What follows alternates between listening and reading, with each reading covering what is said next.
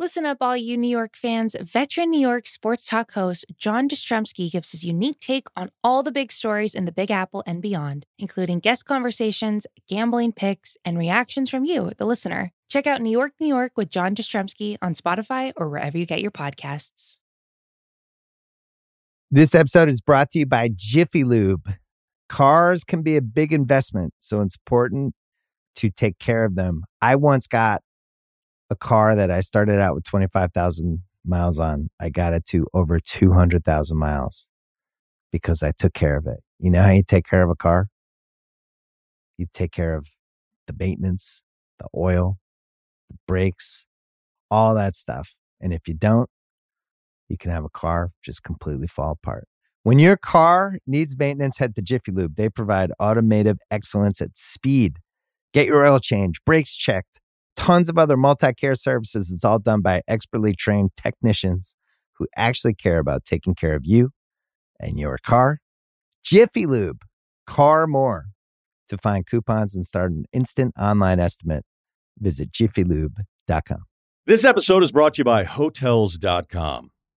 I was traveling internationally last year. I was in Mallorca. I didn't know the island well. I said, let me head to the north, head towards the water. Let me go on hotels.com and see what they have available. Something preferably on the beach, maybe even a gym. Not only did I get those things, there was a kids session with exercise, gymnastics in the water, pony rides, a train.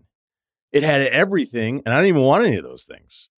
But at least I knew they were there just in case I changed my mind. And now finding the perfect hotel has never been easier thanks to the hotels.com app. Whether you're looking for a family friendly, right, all inclusive or a relaxing spa weekend, you can find exactly what you need and compare hotel prices, ratings, and amenities side by side. So start planning your next getaway and find your perfect somewhere in the hotels.com app. David, what's on your mind today? Well, as you uh, probably know, as you definitely know, because we have a segment about it coming up, um, Twitter CEO Jack Dorsey has announced that he's moving on from the company. What? Yeah, well, you know, it's big news in the technology and media and uh, just planet Earth landscape today. Um, I was uh, looking around online to see if uh, I had missed any uh, takes, any analysis of the situation. Um, so I just Googled Jack Dorsey and I didn't really find anything I hadn't read, but I did find some interesting questions that people have been typing into their Google search engine. So I thought it might be a good opportunity for another edition of Ask Google. Um, or ask what Google's asking. Ask what Google's asking. That's what we should call this.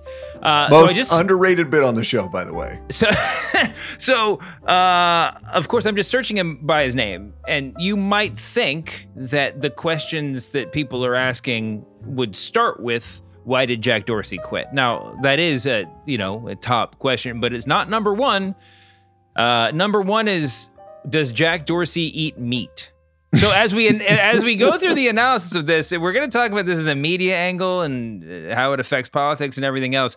You might be forgiven if you're living out there in the rest of the world and you're just more interested in Jack Dorsey's eating habits than you okay. are what he means to the culture. Uh, so, uh, does Jack Dorsey eat meat? Um, uh, uh, this is in 2020 according uh, he does he eats one really big meal a day. This is this is the big thing. Uh did, why did jack dorsey quit? All right next question. Why does jack dorsey eat one meal a day? Uh, okay. it helps him feel focused. Um good follow-up. yeah uh is uh, dorsey of twitter married? Uh no. Is jack but there's you know lots of information on that if you want it. Is jack dorsey tall um, yeah, these are more in the standard celebrity type f- questions. Yeah, well, five eleven according to uh, Twitter. Yeah. So I'm not quite sure if they answer that question. Um, what is the Silicon Valley diet? Would you? Uh, it's apparently the big thing is dopamine fasting, um, okay. which you can Google if you're interested. Uh, does Jack Dorsey have a nose ring? Mm-hmm.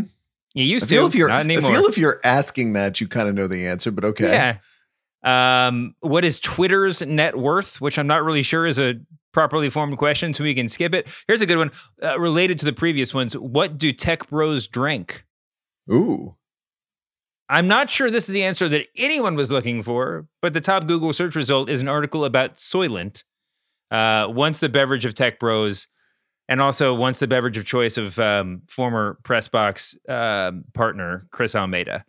Um, I will wow. never let him live that era down. Uh, is eating once every 24 hours healthy? Is intermittent fasting a biohack? Is eating one meal a day a good way to lose weight? How long does Jack Dorsey fast?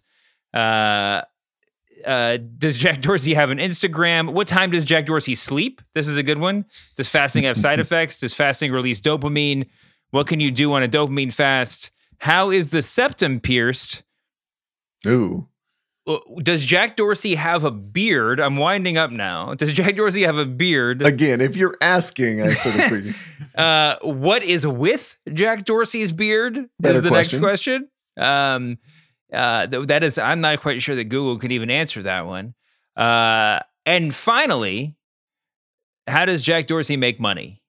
Which I guess we can get into when we actually start the show. Turns out a lot of investors in Twitter had the same question.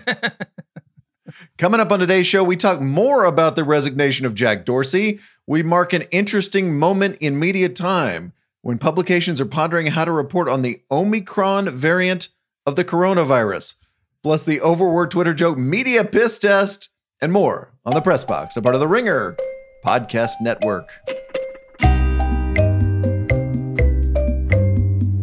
Hello, media consumers. Bryan Curtis and David Shoemaker of The Ringer here, along with producer Erika Cervantes. Uh, David, two nights ago, the aforementioned Jack Dorsey, CEO of Twitter, tweeted, I love Twitter. that was a tweet. It got semi ratioed, FYI, as you might expect. And then today, David, Jack Dorsey self ratioed. He announced he's resigning. He will be replaced by Parag Agrawal, Twitter's chief technology officer. Dorsey's exit, the New York Times notes, marks a significant shift, great newspaper term there, at the company which has navigated years of pressure from investors who thought it did not make enough money and criticism from Washington, particularly Republican lawmakers who complained Twitter has helped stifle conservative voices in social media. That would be Donald Trump and his allies. Where do we start other than the beard, nose ring, and what he drinks stuff with Jack Dorsey? That's a great question. Um, I mean, I think the thing that's most interesting to me is, and I, I texted you to this effect this morning, is this is a really interesting subject for a media podcast to take on, just sort of like Jack Dorsey leaving Twitter and Twitter more broadly, because it's not precisely a media story, but it's also sort of the biggest media story. Mm-hmm. And uh, we could probably spend the, an hour talking about whether or to what degree this is a media story. But it does feel like, regardless of how you want to categorize it, Twitter has sort of played this sort of proxy role as the question of what media is going to be for the rest of our lives, right? Um, certainly, there is the sort of legal or uh, or governmental issue of what constitutes a publisher and what con you know and and, and the free speech a- uh, aspects that spin off from that. Um, and I think just in general, to what degree social media is media. You know, I mean, it's obviously you know the the word is in there and it's tied up in the same category, but we can talk on and on about how we and others, you know, read tweets instead of reading articles or, you know, read reaction tweets instead of reading the articles they're based on or whatever. But at some point that actually becomes the media story, right? I mean, that's that's it. It's not just about, oh, we're not doing media right. It's this is how media is being done. And um, you know, Jack Dorsey is synonymous with Twitter and certainly the the company will change in his absence and it's Im- almost impossible to project i'm sure close twitter watchers will have takes but it's hard to project but but whatever happens is going to be significant for the way we do media going forward yeah i think it'd be easier probably to try to figure out what of social media isn't media at this point in history mm-hmm. I was thinking about that over the weekend during the college football coaching carousel. Because not only do we follow the news breaks on Twitter for all these people that work for actual publications, you know, they're doing all the work on Twitter. There's this thing where, okay, a coach has left a school. I need to get in front of a camera and tweet out two minutes of me just talking about this as quickly as possible. That is my currency right now. Doesn't really matter if I have anything to say or if I'm just rehashing everything you already know from Twitter. This must be a Twitter product. So yeah, I think the answer to your question is it is it will affect everything that we do, be, even beyond the fact that people like you and me are spending our entire days there. The um, Dorsey's interesting because he's one of these tech CEOs, the Times notes, who basically is the company. Mm-hmm. Zuckerberg, like we think Twitter, Jack Dorsey, as a kind of single thing a lot of the time. Uh, there's some hilarity involved in this, as the Times notes. Quote: The decision to remove Mr. Trump's account was made by one of Mr. Dorsey's lieutenants. Mr. Dorsey was working on a private island in French Polynesia when it happened, adding to the concern that he was not fully engaged with his company. The Times goes on to note the concerns that Mr. Dorsey's attention was divided between the two companies he led. The other one is Square, by the way. The firm believed that Twitter had followed behind social media rivals in increasing its stock price and adding innovative new products. I want to throw this one at you too unscientific survey among people we know or at least know from social media. what is more reviled or what do people hate themselves for being on more, Facebook or Twitter? I don't first of all I just want to take a step backwards. I don't want to accuse Jack Dorsey of any uh, indiscretion but working private working from a uh, private polynesian island has the same ring as hiking on the appalachian trail to me. Maybe that's too far back of a reference but it just does it just seems like it's impossible to, i guess that that's what having billions of dollars does for you that when you say something that sounds so infeasible people assume it to be true if you're as rich as jack dorsey is but, but remember when we were kids and marlon brando was living on the private island? Yes. That was the thing? So Yeah. do we think jack dorsey just kind of continued the kind of person who's out there not paying attention to the world on their private island or do you think he rehabilitated private island as like the fantasy that people want Well, I mean, certainly in this day and age, private islands need a lot of help. So, um, whatever Jack Dorsey's doing, I guess, is is probably a positive. Uh, to answer your question, the Facebook versus Twitter self-loathing issue, um, it's a tough call. I think that, frankly, I think that people probably outwardly low, like like in so much as like it they expend their energy with in their discontent. I think they loathe Twitter more than Facebook. But uh, and we're talking about our us and people like us, the people that we know in our general generation. I think people probably loathe Twitter more, but are more given up. I mean, have sort of given up in terms of like its necessity, you know, given themselves over to it in terms of its necessity. Facebook is uh it's uh, dismissed with a little bit less severity, but it's also really easy just to like not be on Facebook or to be on Facebook and not check it frequently, you know, whatever. It's to sort of ignore Facebook if if you are so inclined. Um, um, you know, but just in in the media world, you know, there's not eh, there's obviously a lot of traction for Instagram accounts and and TikTok and you know whatever else, but like, you know, t- Twitter is the land of links and quips. I mean, it's it's it's indispensable to the media world. brian phillips is one of the few people i know who has semi quit twitter Mm-hmm. our pal. Like I just looked and he hasn't tweeted since last spring. There's a lot of like, I'm not going to be on Twitter very much anymore. And then you see the person like a couple of days later. Uh, and I had, Yeah. I had a memorable one with a sports uh, television person who says, I don't do any of that Twitter stuff. And they had actually followed me on Twitter somewhat before we had that conversation where they were telling me they're not on Twitter, which is very, very funny.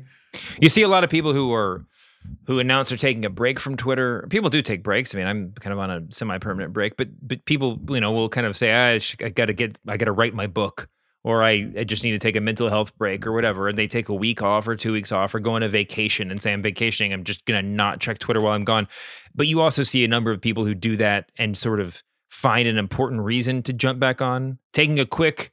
Taking a quick break from my break to let you know that hiatus Bryan- from my Twitter. that Bryan. Curtis's piece is really worth reading, or taking a quick break from my great break to launch into a 15 part Twitter thread about a subject that I feel uniquely positioned to discuss.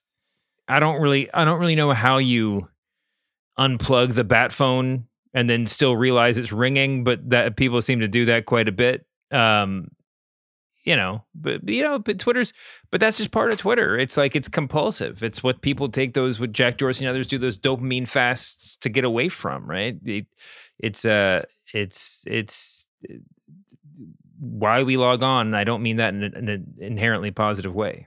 And for journalists, I think it's really rewired our minds. I mean, you and I are not heavy users of the medium at all, but there are moments when you see a news story, you see something happen, and you're like, I have, I have the thought on this, right? I have the mm-hmm. take on this. I have the joke on this. I can, I, and, and you just, and I'm just racing around. Where's my phone? Where, because I have to do this. Mm-hmm.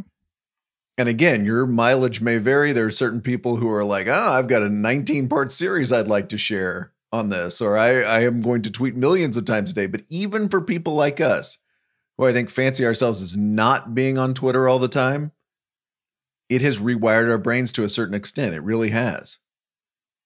Uh, and by the way, the hiatus thing, the people that are on hiatus, do they not do the kind of shame scroll through Twitter when they're lying in bed trying to go to sleep? Have they turned that off too? I know they may not be tweeting, but are they not just going like, you know, you know, just killing the 45 minutes right before you go to sleep on Twitter? I, I couldn't answer for each and every one of those people. I mean, I guess if you're spending a ton of your life tweeting, I can understand the call to quit, you know, or to to to take a vacation from that. But it kind of seems to me that you're not really logging off unless you're actually logging off. The New York Times did a rundown of the Trump Dorsey or Trump Dorsey lieutenant while Dorsey was on a private island uh, adventures. If you remember, Trump's tweets were for a time labeled misinformation. So the president of the United States was tweeting hmm. something, making some kind of statement, and Twitter was coming out saying the president is not telling the truth. This is not real. Uh, then we were upgraded to Trump getting kicked off Twitter on Jan- after January 6th. That then launched this whole, or or sort of put in overdrive this whole effort to have conservative Twitter, like Parler, which I saw referenced a couple of times on Twitter of all places today. And and did you see this? Conservatives are now sort of semi praising Dorsey and now being mad on Twitter about his successor Parag Agrawal partly because of one of his old tweets. What are they saying? Well, it was I a, the, to, to, the first part of your question. Yes, I have noticed it, immediate, you know, overwhelming. Well, not overwhelming in the sense of like really vocally, but widespread concern about what Twitter will be post Jack Dorsey in the conservative parts of Twitter. Yes. Yeah, it's just a story. And again, I was just reading this before we got on today, but it's kind of an amazing Twitter story. So, first of all, it's an old tweet resurfaced, something you and I've seen happen a million times. And the particular tweet was not Parag Agrawal's thoughts. It was him quoting a Daily Show segment he had just seen. But now it can be pulled out of Twitter time, taken out of context, or removed from context, whatever you want to say it, and used against him. This is the CEO of Twitter. this is incredible. I mean, this is like Julia Alexander tweeted the new CEO of Twitter will unfortunately spend today seeing how awful Twitter can be. yeah, I mean, it's uh, uh, somehow I don't think he's going to mind too much. But I but yeah, I mean, it, it's uh Twitter's a, a it's a it's an interesting political space and I think that's part of why it's hard to define and also why it's hard to wrap our heads around, wrap our you know hands around, uh, but also just why it's sort of important to the way we live now. Twitter is one of the few spaces where everybody feels criminally underserved, right? I mean, and, and in some ways, it's a sort of microcosm of our culture because of that, right? Like everybody's there. Like there's a lot of uh, no, no matter where you are politically, you sort of feel a grievance towards the status quo, and everybody is. And that's how people relate to Twitter a lot of the time.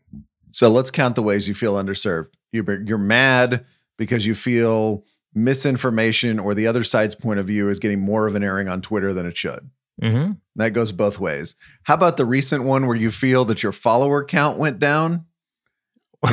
Twitter is taking away too many of your followers? I don't think that's recent. I mean, I don't know if there's I know there's been a recent turn of it, but that's been going on since I feel like the earliest days of Twitter. And it's all and for me, it was at least in especially in the early days, you were always telling on yourself, right? You're always just like, I just lost five thousand followers overnight. There's something wrong with Twitter, and it was you know. And it turned out very quickly that it was like, oh no, everybody was getting their fake followers taken away. Like all the bots, every the bots were just being eliminated.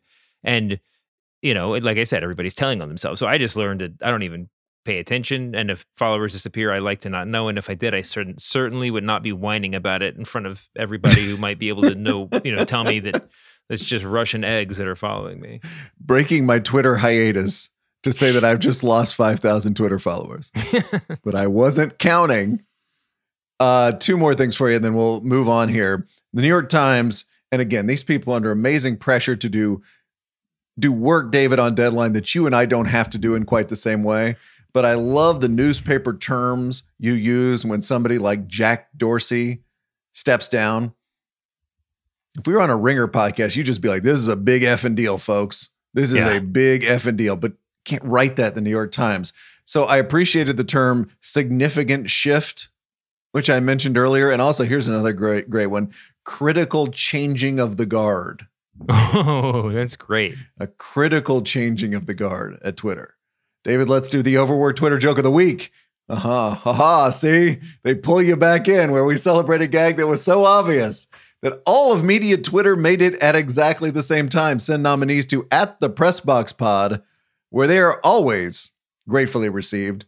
I would like uh, to put here an honorary nomination to any joke about what Jack Dorsey is doing next, like becoming the new head Mhm. football coach at the University of Oklahoma or LSU, Right? or who is replacing him. I saw Peppa Pig, among others. Not sure why that was even a joke. We would have also accepted even the CEO of Twitter is quitting Twitter. Thanks to Jan Combo Piano and Michael Avery for those.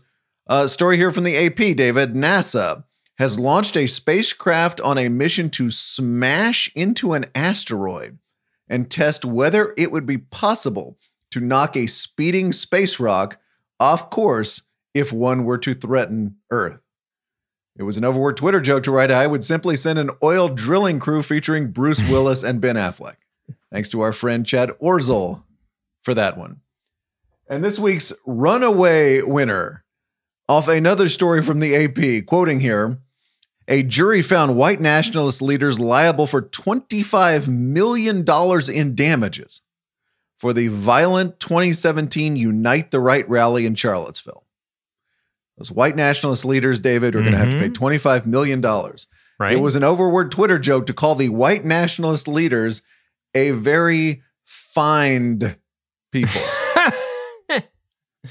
oh, that's a good overworked Good. Trump said, yeah. Thanks to Matt Thornton. If you properly made fun of Trump's words, congrats. You made the overworked Twitter joke of the week. This episode is brought to you by Jiffy Lube. Cars can be a big investment, so it's important to take care of them. I once got a car that I started out with 25,000 miles on. I got it to over 200,000 miles because I took care of it. You know how you take care of a car?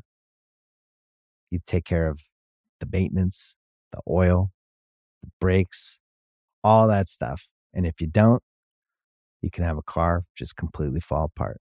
When your car needs maintenance, head to Jiffy Lube. They provide automotive excellence at speed. Get your oil change, brakes checked, tons of other multi care services. It's all done by expertly trained technicians who actually care about taking care of you and your car. Jiffy Lube, car more. To find coupons and start an instant online estimate, visit jiffylube.com. This episode is brought to you by Anytime Fitness. We're not all professional athletes, but we all have health goals. That's why Anytime Fitness gives you access to personalized plans and support from a coach. Plus, you can track your training, nutrition, and recovery progress with the Anytime Fitness app, just like the pros. With 24 7 access to more than 5,000 gyms worldwide, get more from your gym membership. Visit AnytimeFitness.com to try it for free today. Terms, conditions, restrictions all apply. See website for details. This episode is brought to you by Hotels.com.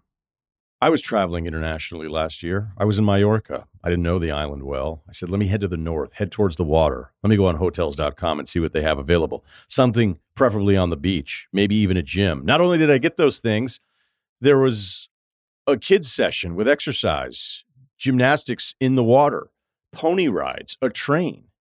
It had everything, and I didn't even want any of those things. But at least I knew they were there just in case I changed my mind. And now finding the perfect hotel has never been easier thanks to the hotels.com app. Whether you're looking for a family friendly, right, all inclusive or a relaxing spa weekend, you can find exactly what you need and compare hotel prices, ratings, and amenities side by side. So start planning your next getaway and find your perfect somewhere in the hotels.com app.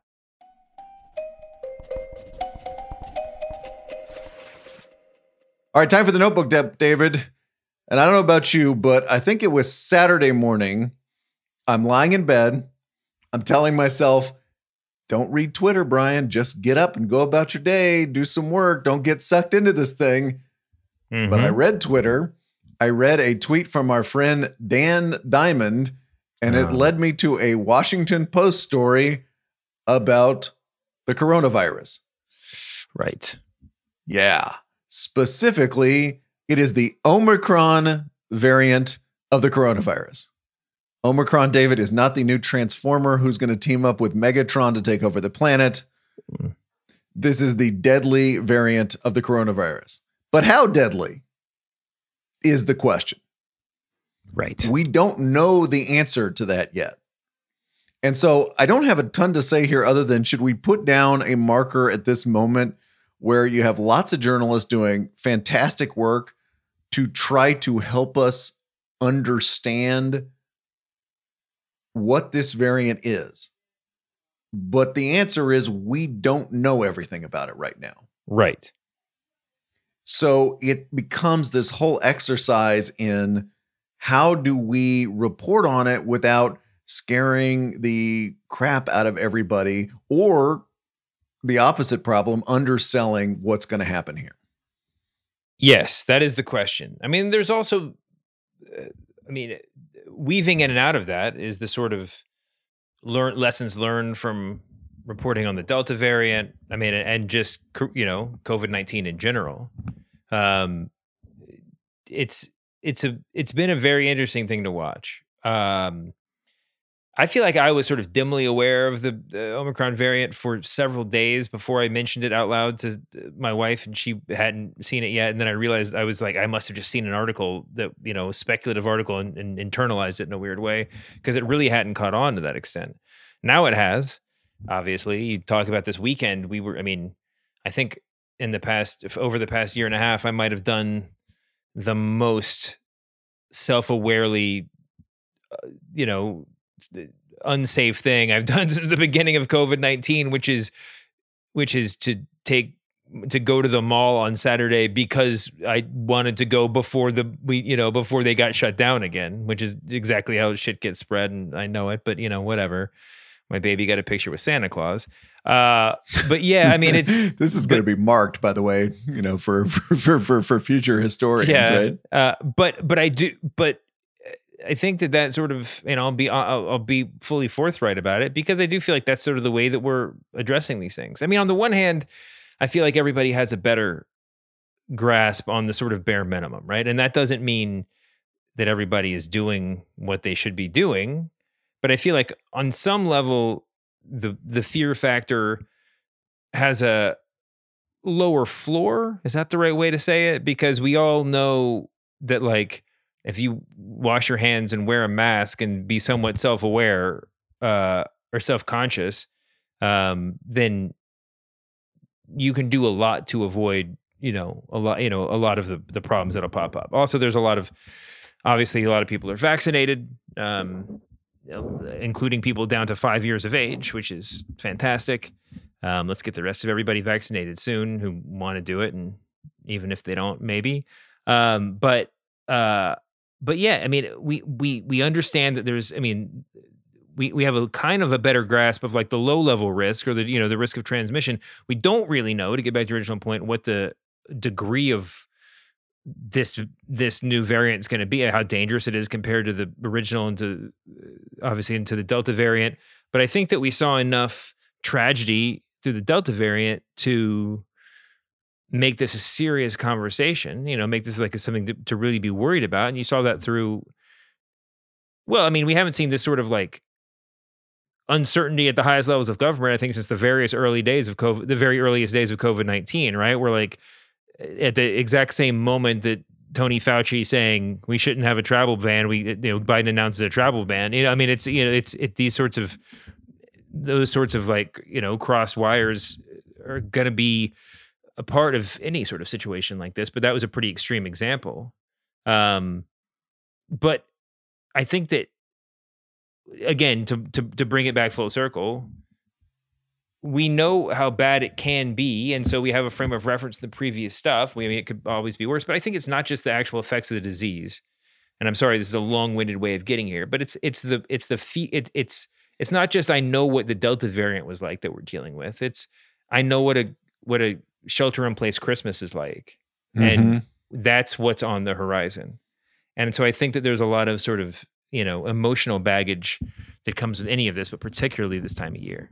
I know what a shelter in place christmas is like and i and i know i know you know what hope that we can resume something like normal life at some time in the near future. I know i know what that disappearing again looks like right mm-hmm. every subsequent every subsequent bit of bad news or potential bad news is worse just because it's farther down the line so David Leonhardt, in his very helpful New York Times morning newsletter, talks about this today. He actually talks about how there's two questions with the new variant: whether the variant leads to faster transmission of the COVID virus, and whether it causes more severe illness among infected people. Those are actually separate things, right? More contagious, more severe illness. And he breaks it apart and talks about how, in fact, with the Alpha and Delta variants, they were more contagious. But the second part of it was it um, we don't as far as we know, the second part he says has largely not been borne out. With both alpha and delta, the percentage of COVID cases that led to hospitalization or death held fairly steady.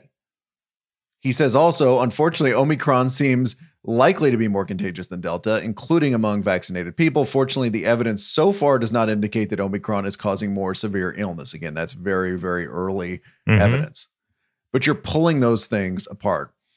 Also, like this, our friend Charlie Warzel in his newly rebranded, re uh, his newly relocated newsletter in the Atlantic says this. So here we are, stuck in a super weird moment where we know a thing is happening, but we don't know exactly what that thing is. We're living in mm-hmm. an information vacuum. It's a bit like hearing news of a tropical depression out on the ocean that has all the makings of turning into a vicious land bound hurricane. The conditions are right for that eventuality, but even advanced modeling can only tell us so much in the early days. Ultimately, we have to wait for nature. And he talks about how tough it is for public health officials, and I'd say journalists are probably in this same boat too. There are very few good ways for most of us to engage during these kinds of information vacuum events. After a good 19 months of this news, I'll admit to feeling frustrated as health and science professionals share genuinely worrying information while in the same breath mm-hmm. preaching calm and patience. I feel for them as most are trying to thread an impossible needle, prepare people for potentially terrible news while also conveying uncertainty. The tropical depression part, I think, was dead on, right? Because I mean, how many times we have a really a, a, terrible hurricane or tropical storm doing lots of damage, and you know, the, there will be some sort of snarky people saying that uh, people who, you know, all the tragedy that unfolds and say, well, we knew this was coming. Why didn't you leave? Why didn't you take cover? Why didn't you move, get out of the state? Why didn't you whatever? And it's because yeah, it's it's it's it's it's too vague. It's just too uncertain. It's the it's the information vacuum. It's like, I know what this could be, but that that doesn't have, you know the hypothetical doesn't have any real bearing on my life you know and that is the sort of way that we're all sort of or a lot of uh, us i think are relating to what's going on right now couple more for you before we get out of here today uh, this is from listener jason mcallister who I believe was watching a lot of football over Thanksgiving. I don't know who else to complain to. So the press box perhaps can address this. Any freshman playing in a big college football game is talented, and we don't need that adjective every time a freshman is mentioned. So true. You're listening to a college football game, the talented freshman so and so. Yeah. You can let us know when there's an exception, right? you can be like, that's freshman receiver Bryan Curtis. His dad is good friends with the coach. Like that, you know, you let us know when it's not talent that's brought him there. it's kind of like saying the the huge offensive tackle or right, the big offensive lineman. He's large. Yeah. If it was a tiny offensive lineman, that would be news. Anyway, I thought that mm-hmm. was really good. Uh, our friend Chris Olson, David, has some media piss test news. This is where we catalog how many times things out in America are on steroids, or I guess mm-hmm. out in the mm-hmm. world too. Uh, Chris Olson has a few examples here. To combat the new Omicron variant, Brits are embarking on a vaccine booster rollout on steroids. Okay. Uh, he also has an artificial. no, you can't do a vaccine booster on. I understand it's rollout on steroids, but it's one word away from a vaccine booster on steroids, which presumably has a very specific meaning outside of the. Yeah. If you were actually here, injecting right? something into people, you perhaps, should not be just messing around with steroids references. Yeah, we perhaps need a new metaphor on there. Yeah a vaccine booster. You wouldn't be like, you wouldn't hold steroids. up a needle like a cartoon needle and be just like, "This is the heroin of vaccines. You're gonna love it." You know, no one's gonna take that. Also from Chris, uh, this artificial intelligence digital assistant, who is Alexa on steroids. so we had regular Alexa, and now we have Alexa on steroids. And finally, a new healthy food oriented grocery store is a Whole Foods on steroids. I'm so perplexed. Whole Foods is not healthy enough. I mean, I guess I guess there's always extremes. right, and putting it on steroids is kind of what Whole Foods doesn't want. right. right. We not we're not injecting things into the produce and into the meat. Just again, just work a little harder on the metaphors, everybody. Media piss test. Uh, Stephen Sondheim, David, passed away over Thanksgiving. I yeah. saw this tweet from the New York Times' as Michael Paulson. Last Sunday, I went to Connecticut to interview Stephen Sondheim at his country house. It turned out to be his last major interview. now, I'm interested to read this story. Did we know it needed to be his last major interview? And also, major is an interesting word in there. So, so there were more interviews, I guess. Is that the idea? Yeah. Minor interviews. Do podcasts count as major or minor? Does it depend on the length of the interview? If you do a quick ten minute podcast, no, I'm just wondering how you really define such things.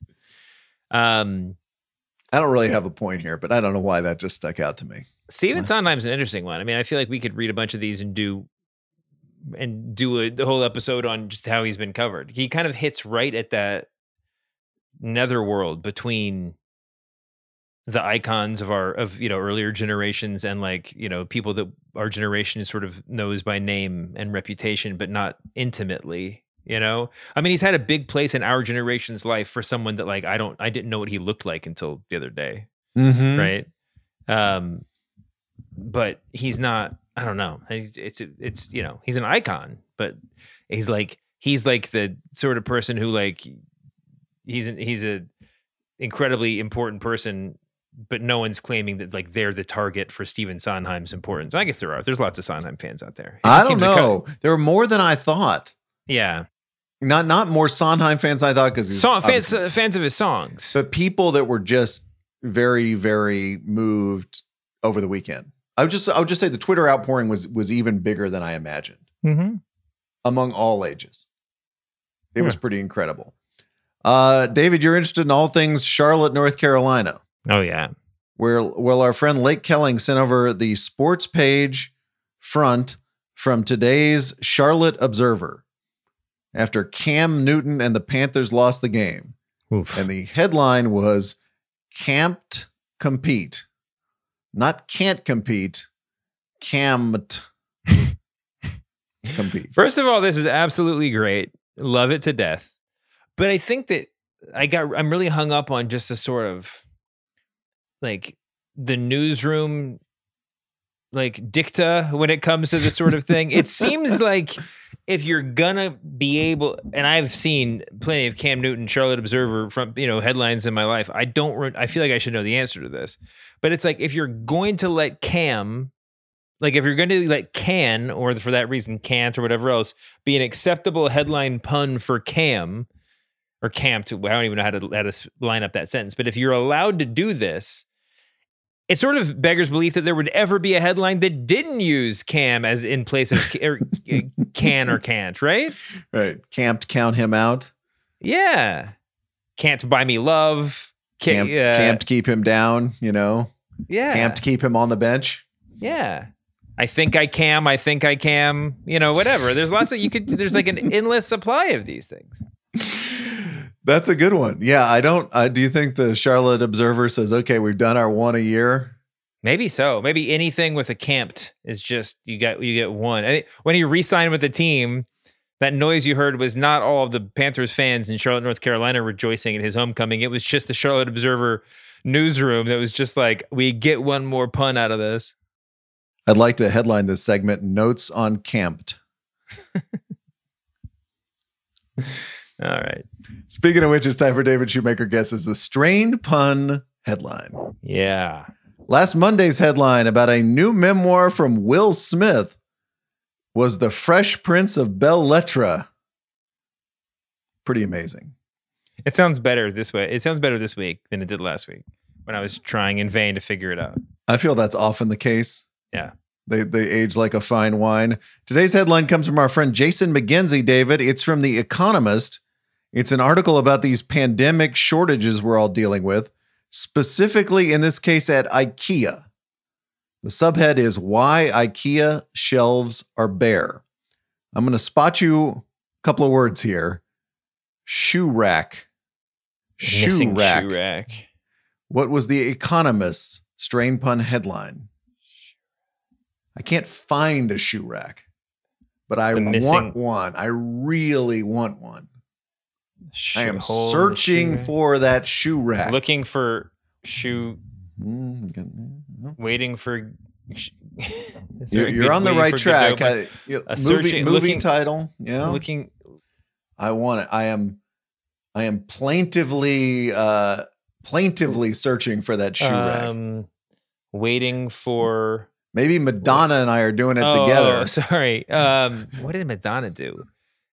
Uh, desperately seeking shoe rack? Desperately seeking shoe rack. Oh my gosh, that's terrible. He is David Shoemaker. I'm Bryan Curtis. Production magic by Erika Cervantes. Got another Friday press box coming up uh, this Friday. And Shoemaker and I are back Monday with more lukewarm takes about the media. See you then, David. See you later, Bryan.